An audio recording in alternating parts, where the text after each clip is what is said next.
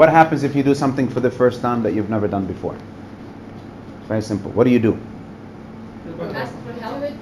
You've never done anything. You've never handled a big group like this. help, Ask questions. What does common sense says? You've never done anything like this. You've never had such large groups. What does the common sense says? Hey guys, let me get all stakeholders in.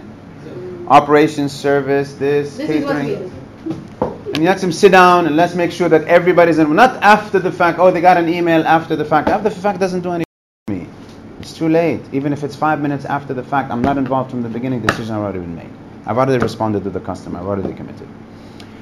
So whenever a mistake happens, the first thing you need to do is stop mudslinging at each other and everybody, like you said, flexing their muscles. Yeah. Understand is own up. There is a mistake.